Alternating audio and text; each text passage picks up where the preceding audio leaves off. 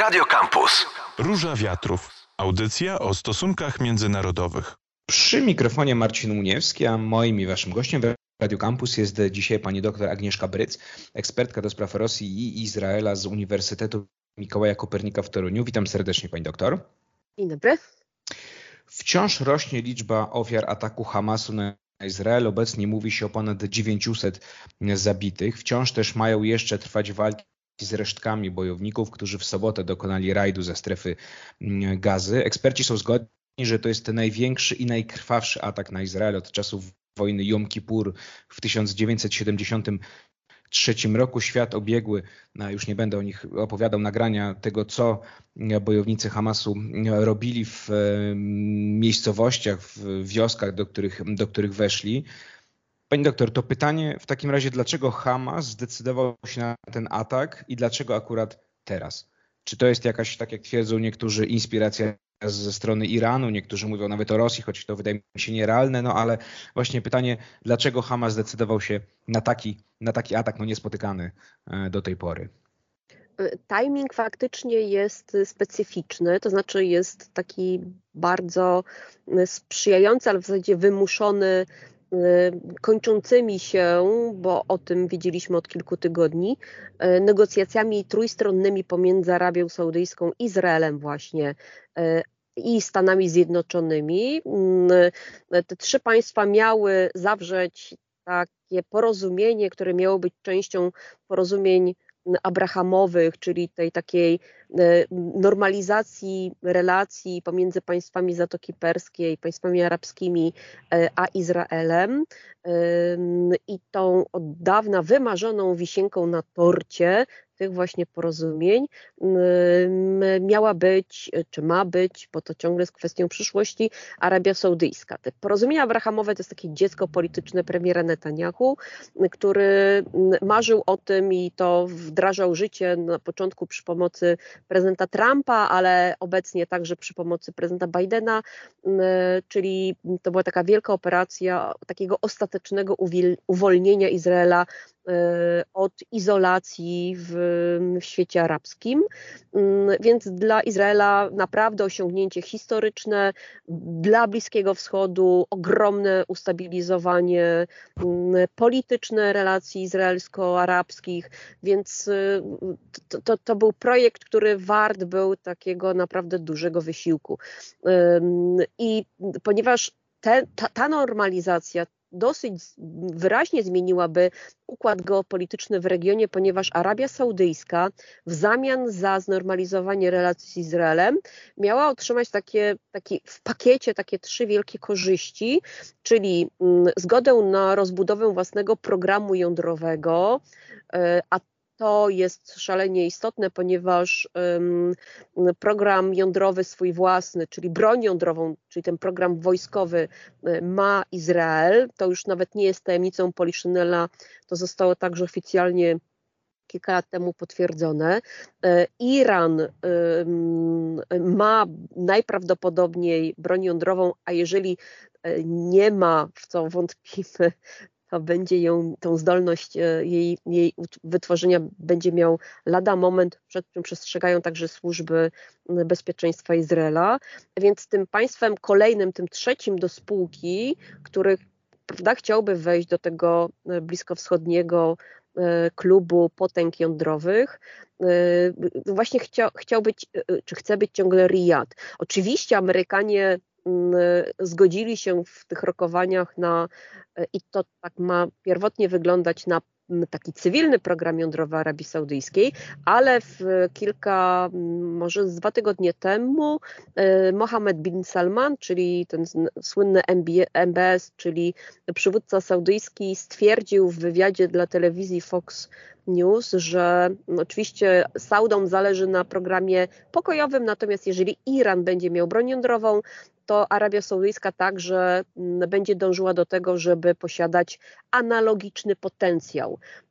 I to już jest takim poważnym powodem do zaniepokojenia nie tylko izraelskich służb, które jednak, prawda, zastrzeżenia miały, ale politycznie pre, premier Netanyahu forsował taki kompromis, czyli jakby zgodził się na to, żeby Saudowie mieli broń jądrową, już ostatecznie, a dzisiaj cywilny program jądrowy. Tym, tym drugim wielkim ustępstwem na rzecz Arabii Saudyjskiej, ale ustępstwem oczywiście ze strony Stanów Zjednoczonych głównie, jest zgoda Amerykanów na to, żeby Saudowie otrzymali taki wielki pakiet, czyli dostęp do amerykańskiej technologii zbrojeniowej, który siłą rzeczy dzisiaj jest dosyć utrudniony, a ten dostęp miałby jakby być tak otwarty jak dla tych najbliższych sojuszników amerykańskich. No i właśnie ten trzeci atut, znaczy ten trzeci zysk Saudów miał polegać, czy ma polegać na tym, że Rijad miałby awansować do grona tych wyjątkowych sojuszników Amerykanów, czyli wejść do takiego klubu y, tych partnerów, do których zalicza się także y, Izrael. Więc y, to jest ten kontekst, y, który y, siłą rzeczy y, musiał sprowokować y, Iran do uczynienia wszystkiego, żeby te rozmowy powstrzymać. Więc jeżeli prawdą jest, że, czyli, czyli prawdą jest to, co, don, co donosił amerykański dziennik The Wall Street Journal, a o czym także informowali z tego, co pamiętam, ale tutaj się mogę mylić, chyba wywiad egipski, ale tutaj nie dam głowy, bo wiem, że Amerykanie byli tymi pierwszymi, że za sprawą stoją, czyli za sprawą ataku Hamasu na Izrael stoją przede wszystkim Irańczycy, bo tutaj o Rosjanach nikt poważnie nie mówi, to... to może mieć to właśnie potwierdzenie właśnie w tych, prawda, pierwotnie interesach Iranu powstrzymania tej dużej zmiany geopolitycznej w regionie, to jest raz, dwa, awansowania Arabii Saudyjskiej do grona państw, które w najbliższej przyszłości mogłyby także zdobyć broń jądrową, więc utworzyłaby się taka, prawda, ta dosyć skomplikowana równowaga strategiczna w regionie. I po trzecie wreszcie wiemy, znaczy to, że Iran mógł przyczynić się, czy mógł zainspirować Hamas do, do tych działań y, agresywnych, świadczy także samo modus operandi, w jakim bojownicy Hamasu przeprowadzili swoją operację.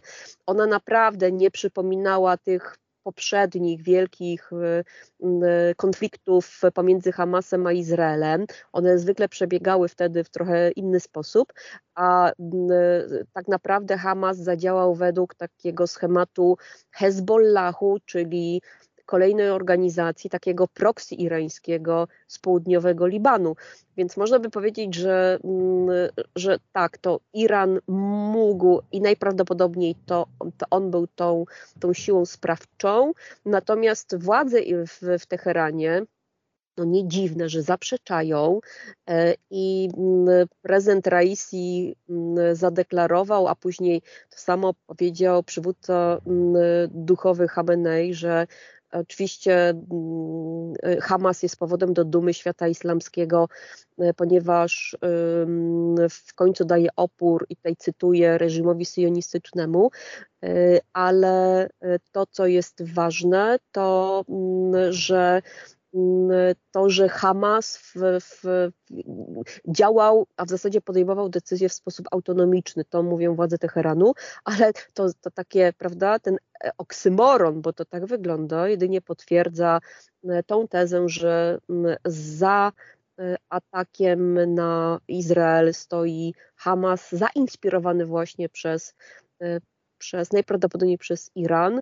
I tutaj, co pani więcej, doktor, postawmy, postawmy kropkę. Ja tylko dopowiem, że Hamas sam oczywiście miał interes w tym, pewnie się pani tak ze mną jest. zgodzi, no bo chodziło o to, żeby właśnie nie dopuścić, czy um, przeszkodzić temu ociepleniu izraelsko-saudyjskiemu, no bo tak naprawdę Arabia Saudyjska jest ostatnim liczącym się krajem arabskim, który jeszcze gdzieś tą sprawę palestyńską chociaż trochę miał na sztandarach. Reszta państw, ta sprawa tak przycichła, bo porozumienia abrahamowe zostały podpisane. No i to też część ekspertów wywodzi, że Hamas po prostu chciał unieszkod- znaczy przerwać te, te rozmowy, czy po prostu im, im zagrozić. Czy oczywiście nie wyklucza tego, co pani powiedziała też o, o, o Iranie, Zupełnie. Bo Iran korzysta, prawda, z tego. Tak jest. Ja tylko dopowiem, to faktycznie to uzupełnia, krótko, tak jest, to, to, to, zupełnie, to a, absolutnie uzupełnia m, pana argumentację, bo w interesie Hamasu było po prostu wywrócenie stolika negocjacyjnego i przypomnienie, że Palestyńczycy także w tym procesie mają y, swoje prawo weta.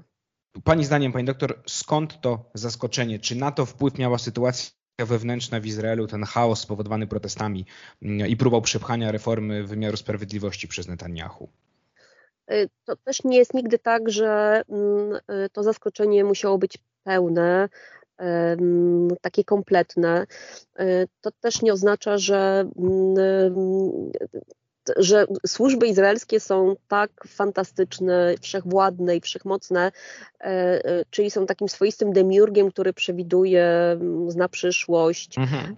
W rzeczywistości jest tak, że służby izraelskie wywiadowcze popełniają dokładnie te same błędy, które popełniają inne służby, więc my tak naprawdę jesteśmy w tym momencie, sądząc, że Izraelczycy powinni w stu procentach wszystko to przewidzieć, ulegamy takiej, prawda, takiemu myśleniu życzeniowemu i ulegamy temu wizerunkowi, tej legendzie e, słynnego Mossadu, e, prawda, Szimbetu czy służb wojskowych. E, natomiast sytuacja mogła być bardziej prozaiczna, bo dokładnie podobne błędy, a jeżeli nie takie same, popełnił ten wielki wywiad amerykański, który jedenastego września, czy przed jedenastego września, mhm. y, także nieskutecznie y, ostrzegał swego prezydenta. To znaczy, my wiemy, że ostrzeżenia były, y, informacje były, natomiast pamiętajmy, każdy wywiad przedstawia swoje informacje y, rządzącym politykom. I nawet jeżeli te informacje, ostrzeżenia y, faktycznie miały miejsce ze strony wywiadu y, egipskiego, to mogły tutaj zadziałać jeszcze takie elementy jak zbagatelizowanie tej informacji, czyli uznanie, że e, sprawa Hamasu jest na tyle m, mało niepokojąca i prawdopodobieństwo m, zrywu militarnego Hamasu oceniono być może jako niewielkie, że nie podjęto bardzo konkretnych działań. Jakby to, tak mogło równie dobrze, to, to, to, to jakby ten proces mógł tak przebiegać. Co więcej, takie opinie my słyszeliśmy z ust i powiedzmy z analiz naszych kolegów izraelskich, którzy po dwa tysiące dwudziestym pierwszym roku faktycznie mówili, że trawnik w Gazie został skutecznie przystrzyżony. To jest, taki, prawda, to jest takie określenie strzyżenia trawnika, czyli ograniczenia potencjału militarnego Hamasu w bardzo konkretnej operacji militarnej na kolejnych przysz- kilka lat, prawda? I to ostatnie strzeżenie miało miejsce w dwa tysiące dwudziestym pierwszym roku i ono było naprawdę dosyć, powiedziałabym, głębokie i radykalne, więc Izraelczycy mogli mieć uzasadnione podstawy do tego, żeby oceniać potencjał Hamasu na mniejszy niż on był w rzeczywistości. Co, prawda, co wcale nie musiało być prawdą. Jeszcze inne elementy są takie, że cała uwaga służb, służb skierowana była na sprawy przede wszystkim wewnętrzne, bo Izrael od pół roku borykany jest, a, a konkretnie rząd boryka się z forsowaniem, przepychaniem kolanem tej słynnej reformy sądownictwa, przeciwko której protestują co tydzień w weekend masy Izraelczyków w całym kraju i to też wymaga nadzoru służb, nawet pod, chociażby pod tym względem, żeby nie, do, nie, nie dopuścić do no, takiego chaosu politycznego, żeby te protesty także były bezpieczne i tak dalej, i tak dalej. Więc mieli się czym interesować i jeszcze sprawa trzecia, nie mniej ważna, premier Netanyahu zaprosił do swojej koalicji rządzącej w styczniu tego roku, to znaczy z nimi zaczął rządzić, prawicowych, radykalnych, religijnych radykałów. I to są środowiska, które w ocenie służb izraelskich same stanowią zagrożenie dla porządku konstytucji, porządku politycznego państwa, ponieważ to są środowiska, które często i w zasadzie w takiej głównej mierze nawiązują do radykalizmu, ekstremizmu, a niekiedy i terroryzmu żydowskiego, czyli tej słynnej partii Kach. A mówię tutaj o religijnych sionistach i o politykach takich jak Ben Gwir i, i, i, i Smotrich.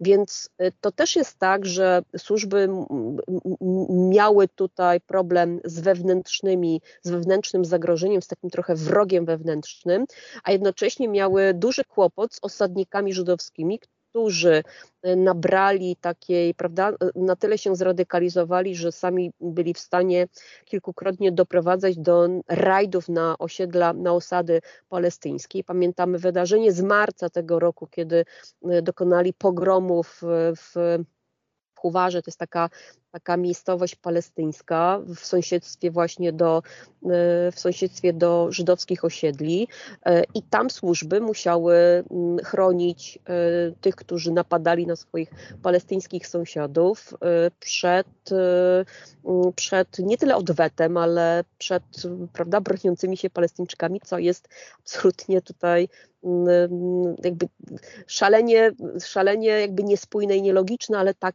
tak, tak, tak też to wyglądało. I siłą rzeczy sprawa Gazy w takiej, w takiej skomplikowanej sytuacji wewnętrznej spadała naprawdę, ja jestem w stanie to przyjąć, na dalszy plan, czyli nie, nie, nie była wybijana do grona, znaczy nie, nie wybijała się jako priorytet, jako główny problem, więc to zaskoczenie siłą rzeczy jest bardziej naturalne niż my dzisiaj, niż my dzisiaj, prawda, niż nam się dzisiaj wydaje. Pani doktor, to jeszcze dwie minuty w tej części, więc prosiłbym krótko, też nie chcę, bo dodam tylko dla słuchaczy, nagrywamy się we wtorek wieczorem, więc mam nadzieję, że sytuacja w środę związana z tym pytaniem, które zadam, się nie zmieni. Równolegle, pani doktor, zaognia się też sytuacja na granicy izra- izraelsko-libańskiej. Hezbollah, czyli ta szyicka, proirańska organizacja, zaczęła ostrzały Izraela. Oczywiście pochwalili to, co zrobił Hezbollah, pochwalił to, co zrobił, to, co zrobił Hamas. Izrael oczywiście odpowiada na te, na te ostrzały, mamy już pierwszych zabitych. No w ogóle Tel Awiw grozi, że jeśli Hezbollah przystąpi do wojny po stronie Hamasu, to Izrael zburzy Damaszek i zabije prezydenta Bashara Asada, kolejnego sojusznika Hezbollahu. Czy myśli pani, że jest ryzyko eskalacji z tej strony, że Hezbollah postanowi dołączyć się wszystkim, co ma, wszystkimi swoimi rakietami, swoimi bojownikami, żeby wesprzeć Hamas, uderzyć w Izrael, który no w jakiś tam sposób jest osłabiony, prawda, po, po tym, co się stało? Ja tylko przypomnę, że Hamas swego czasu, wtedy kiedy rozpoczynała się ta wojna domowa w Syrii, był naciskany przez Iran, żeby poprzeć Hezbollah w Syrii. Hamas wtedy od, odmówił. I, I to jest pewna przesłanka, która może nam podpowiadać, że Hamas dzisiaj może nie być tak bardzo chętny do, do, do otwarcia frontu północnego, czyli rozpoczęcia trzeciej wojny izraelsko-libańskiej. Mhm. Więc, więc tutaj musiałaby być bardzo silna presja ze strony Iranu. Ale jeszcze pamiętajmy, tak Iran jak i Hezbollah to są gracze przede wszystkim, czyli oni będą przyglądać się i kalkulować, bo nie wejdą do, czyli nie zdecydują się na otwarcie frontu w sytuacji, w której będzie duże prawdopodobieństwo, że Hezbollah tą konfrontację z, z, z Izraelem przegra. Jeżeli Izrael będzie udowadniał swoją przewagę strategiczną na odcinku, prawda, południowym, czyli Hamasu. Strefie Gazy, no to to będzie odstraszające dla Hezbollahu. Natomiast Natomiast pamiętajmy jeszcze, jakby tym czynnikiem odstraszania jest to, że nie, nie tylko te deklaracje, które płyną z Tel Awiwu, ale także, czyli te ostrzeżenia, ale także sam fakt, że y, armia izraelska od lat przygotowuje się na ten scenariusz i to y, i pod tym względem y, to, to nie byłby, powiedzmy tak, organizacyjnie y, duży kłopot, nie byłoby spontaniczności, bo tu są przetestowane i przećwiczone różne warianty, więc Izrael doktor... jest gotowy na wojnę na północy, ale ona jest wbrew pozorom mniej prawdopodobna, chociaż oczywiście już tutaj ostatnie zdanie, Hezbollah tylko po to, żeby zaznaczyć swoją obecność, wystrzelił kilkukrotnie w kierunku Izraela, natomiast to był gest, jak to sami przyznali, solidarności z walczącymi Palestyńczykami. Czy myśli pani, że gdy za zaczną opadać emocje w Izraelu, to nadejdzie czas rozliczeń, czy pojawią się oskarżenia o to, że Izrael był nieprzygotowany, no i czy to nie wpłynie na pozycję Benjamina Netanyahu, który no ma przydomek pan bezpieczeństwo. On całą swoją karierę zbudował na tym, że on jest tym gwarantem bezpieczeństwa dla Izraela. No i nagle mamy, mamy ofiary śmiertelne największe od pięćdziesięciu lat. Netanyahu próbuje opozycję wciągnąć teraz do rządu tymczasowego, no ale pytanie, czy Czy to pani zdaniem może zagrozić jego pozycji, czy on z tego wyjdzie, znajdzie jakiegoś kozła ofiarnego i, i się wybroni, tak jak udaje mu się to od lat już? To powiem krótko tak, tak i nie. To znaczy, to znaczy tak, rozliczenia się z całą pewnością rozpoczną, bo już dziś trwa śledztwo, a po zakończeniu wojny powstanie specjalna komisja, która zbada, kto zawinił, kto odpowiada za niedociągnięcia, za zaskoczenie, więc będziemy wiedzieć konkretnie. To będzie profesjonalna komisja, taka na podobieństwo tej, która powstała po wojnie Jom Kippura, także po tej przegranej wojnie z Hezbollahem, tej drugiej wojnie libańskiej, więc tutaj mamy pewność względem tego, że będziemy wiedzieć, kto, kto zawinił i, i będziemy wiedzieć, kto odpowie za, za kłopoty, które, które dzisiaj, z którymi borykają się Izraelczycy. To jest raz. Dwa, pozycja premiera Netanyahu dzisiaj jest, wydaje się, w miarę pewna, bo on korzysta z efektu flagi, czyli konsolidacji wobec, wokół władzy, to on najprawdopodobniej, zobaczymy jak, jak skończą się rozmowy koalicyjne, być może poszerzy swoją koalicję i stworzy taki rząd jedności narodowej, taki rząd wojenny, ale pamiętajmy, to jest okres, to, to jest to porozumienie na czas wojny i w momencie, kiedy zakończy się wojna, wszystko wróci, nie chcę powiedzieć, że wszystko wróci, ale rozpoczną się rozliczenia i skończy się konsolidacja i wtedy nie tyle pojawią się, co na jakby takie najgłośniejsze staną się te głosy, bo dzisiaj już je słyszymy, które będą wskazywały na premiera Netanyahu jako tego, który odpo- będąc premierem odpowiadał za stan bezpieczeństwa państwa, więc jest głównym odpowiedzialnym. Dwa, jako premier skorumpowany i który kolanem przepychał reformę sądownictwa, która zagroziła, prawda, doprowadziła do rozłamu społecznego i osłabiła państwo od wewnątrz tak bardzo, jak przestrzegały służby, że zachęciło to wrogów państwa do przetestowania możliwości osłabienia czy zaatakowania Izraela.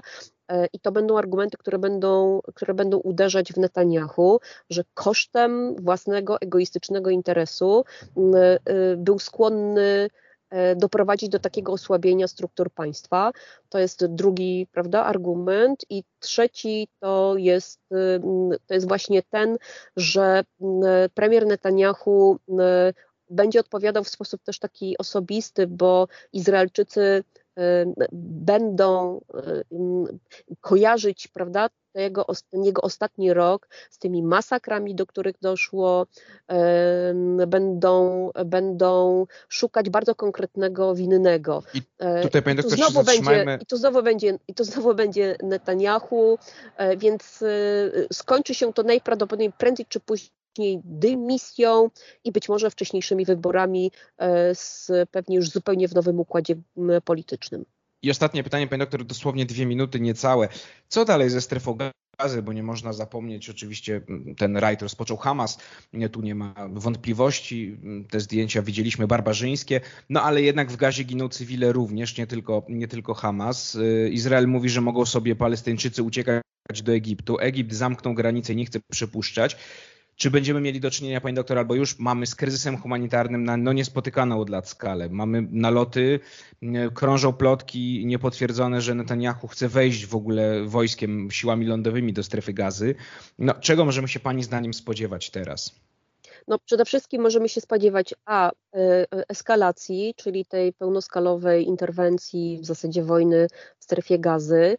To będzie się wiązało z katastrofą humanitarną i jeżeli Izrael, a konkretnie Benjamin Netanyahu, który musi, prawda, my wiemy, że on musi udowodnić swoją przewagę, doprowadzić do spektakularnego zwycięstwa Izraela, żeby odbudować po pierwsze zaufanie obywateli do siebie i do armii, po drugie odbudować walor odstraszania Izraela, więc to uderzenie izraelskie musi być silne, ale kosztem tego uderzenia będzie katastrofa humanitarna i wielokrotnie większa liczba ofiar cywilnych wśród mieszkańców Gazy, a to będzie rodziło oczywiście implikacje, te konsekwencje w regionie, być może międzynarodowe, więc przed nami trudny czas. i pewnie te doniesienia z Gazy będą, będą dramatyczne. Zobaczymy, czy przypadkiem nie padnie jakaś poważniejsza oferta zatrzymania, wstrzymania, wstrzymania ognia, bo takie głosy już się pojawiają. Mamy tutaj oferentów w postaci prezydenta Turcji, to, to, ale to, zakładam, że to nie będzie tylko on. My tak naprawdę dzisiaj nie wiemy, jeżeli wojska izraelskie wejdą w całej swojej masie do Gazy, to wówczas będzie realizowany ten scenariusz, ten scenariusz taki maksymalistyczny, ale to musimy na to poczekać, zobaczymy, czy Netanyahu się na to zdecyduje. Kropeczkę stawiamy. Doktor Agnieszka Bryc, ekspertka do spraw Rosji i Izraela z Uniwersytetu Mikołaja Kopernika w Toruniu, była moim gościem. Bardzo dziękuję pani doktor za rozmowę. Dziękuję bardzo. A my się słyszymy w środę za tydzień. Radio Campus.